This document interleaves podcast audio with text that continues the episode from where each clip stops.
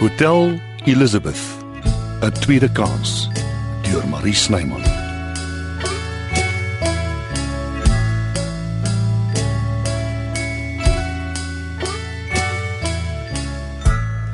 Ek het jou so gemis, Aunt Max. Skus Lizzy, ek was so in die gang, ek kon nog nie by jou uitkom nie. Ek sit hier by ontvangs. Dis seker nie so moeilik om my raak te sien nie. Ek het nogal 'n vibe van jou af gekry. So asof jy my op 'n afstand hou. sien. Dis hoekom ek so mal oor jou is. Jy ken my amper beter as wat ek myself ken. Ek is baie jammer dinge het nie tussen jou en Christo gewerk nie. Rarig, Ja, rarig. Ek en jou pa het hom ons op die ou en dan vaar. jy miskien. Ja. Oh, het Oubot van plan verander. Kan ons seker nie blameer nie. Christo en Jade, Ek weet. hy beweer nog steeds hy gaan dit uitsorteer sodra sy toer klaar is. Good grief, is dit 'n wêreldtoer. Ek is Italië toe en terug en hy toer steeds voort. Hulle doen van die buurlande ook. Oh, Mosambiek is fabulous. Veral die tyd van die jaar. Dis lente. Ek hoor is so 'n nice plek. Hulle gaan glo volgende soen toe, maar ek mis natuurlik alles. Dit hang van jou af of jy vir hom wil wag of nie.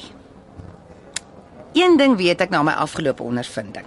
'n Mens moet closure hê. Toe jy so lank wegbly, ek het gedink jy en jou seun het so goed geband, ek sien jou nooit weer nie. Ongelukkig nie. Nie geband nie. Nee, ons het goed klaar gekom onder die omstandighede. Ek bedoel, jy kan sien hy is myne en alles. Hy trek nogal op jou op 'n manier. Maar hy's 'n volbloed Italiaaner. Hy moet daar bly. Jy het seker gehoor van my. Ah, Ek het gehoor, ja. Ag, vergeet dit. Ons maak almal partykeer foute. Solank dit net verby is. Ja, Is dit verby, Lizzy? nou klink jy nes my pa. Wel, is dit? Ek is nog baie deurmekaar. My pa dink is oor ek ly is, in bederf dat ek nie die heeltyd wil jol. Dis hoekom hy my ontvangs toe gepos het, sodat hy my kan dophou. Dis dalk nie so slegte idee nie. Wel, ek haat dit. Ek moet nice wees met mense en praatjies maak met almal. Dalk help dit jou om jou groove terug te kry. Jy is altyd so positief aan Max. en jy is my liefste Lizzy kind. Jy is so baie gemis. Nog meer as wat ek gedink het. Moenie verder worry nie. Aunt Max sal sorg. OK.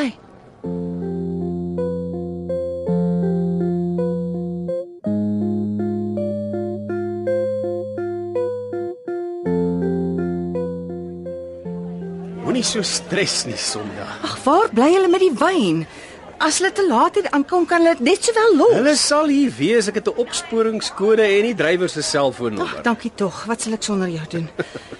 Ek wil tog nie hê iets moet verkeerd loop nie. Jy's nogal 'n geheimsinnige meisie. Hoe so? Jy het my nooit vertel jy het 'n suster nie.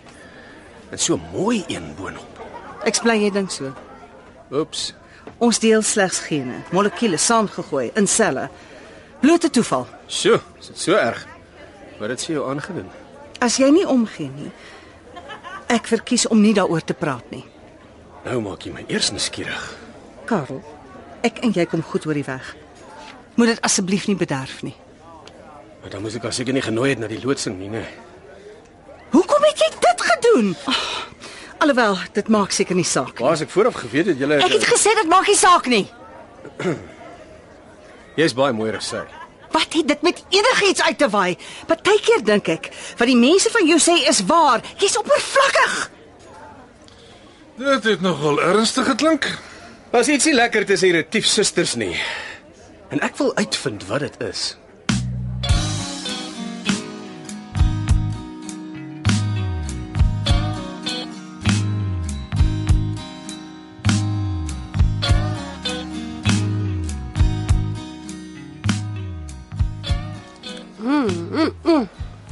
Die chef ken sy storie. Hierdie spek is heerlik. Die chef teken die kompliment met trots aan. Nie dat Shirley se kos nie ook altyd lekker is nie. Ek's mal oor sy haddock.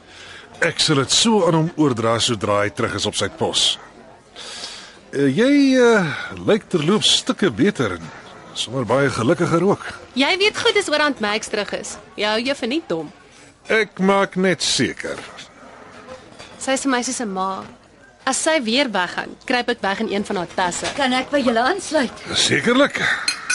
Ekskuus. Ek het klaar geëet en my breek se by. Die voorportaal wag vir niemand nie. Die een is heel vrolik. Sy is jonk en vol lewe. Hoe dan anders? Ek sien vreeslik uit na julle opening en ook die wynloodsing. Julle het dit blykbaar in 'n rekordtyd reg gekry. Ja, ek het 'n knap span. Hm, dit klink nou lekker werk. Ek sou nie omgee om sweets te doen nie. Wat dan vir jou besigheid?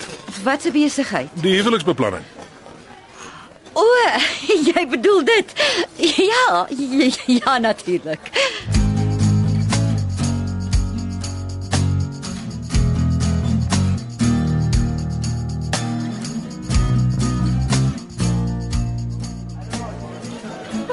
Ek is so bly die wyn is hier.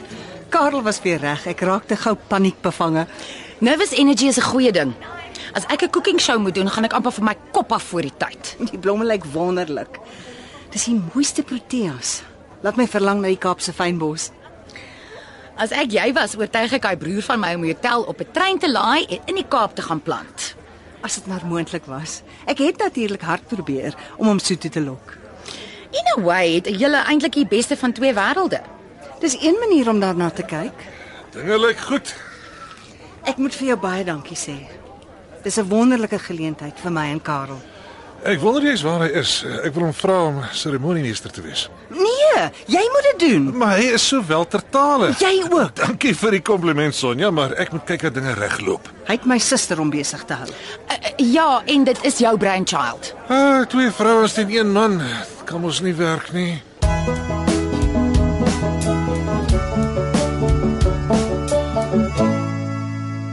Ah, hier sit jy. Is Jy reg vir vanaand. Absoluut. Fyn. Wat drink jy? Jy vra nog. Oh, ja. Natuurlik, jy's mos die uh, soda waterkoningin. Hoe kan ek dit vergeet? Weet my suster al ek kom. Ja, ek het dit gesê. En wat was haar reaksie? Niks erg nie. Maar daar's tog iets gesê. Ja. Sy het gesê dit maak nie saak nie. Ek hoop nie dis veronderstel om my welkom te laat voel nie. Wie gee om? Jy's saam met my. Daar's darm een ligpunt. O, oh, ek dink ek's vir jou 'n groot ligpunt. Ek praat van die meisie by die salon.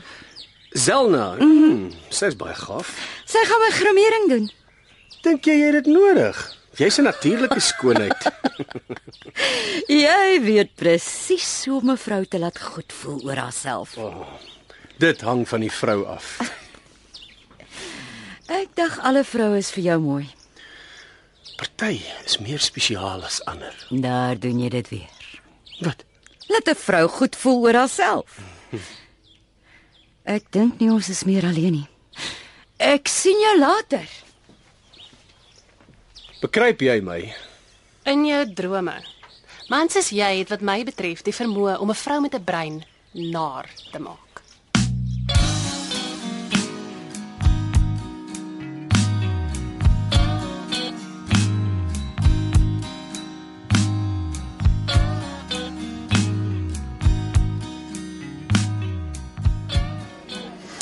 Is alles verder reg met jou?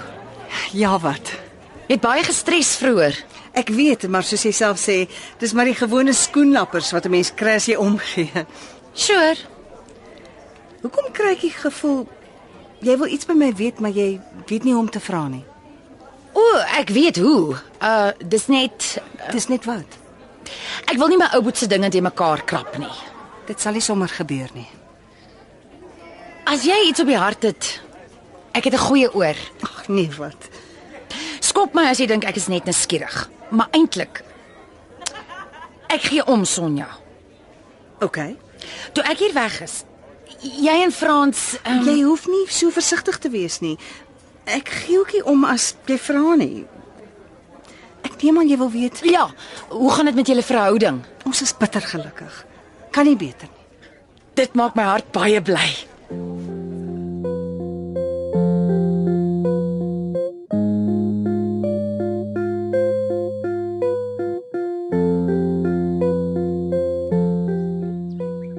Ek jammer ek maak jou jaloers.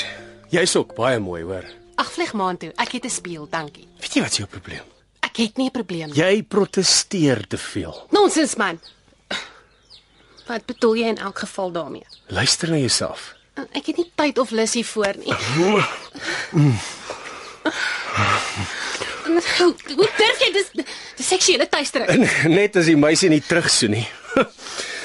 en dit was omtrent wild. Ek haat jou. Natuurlik. Ons maak weer so.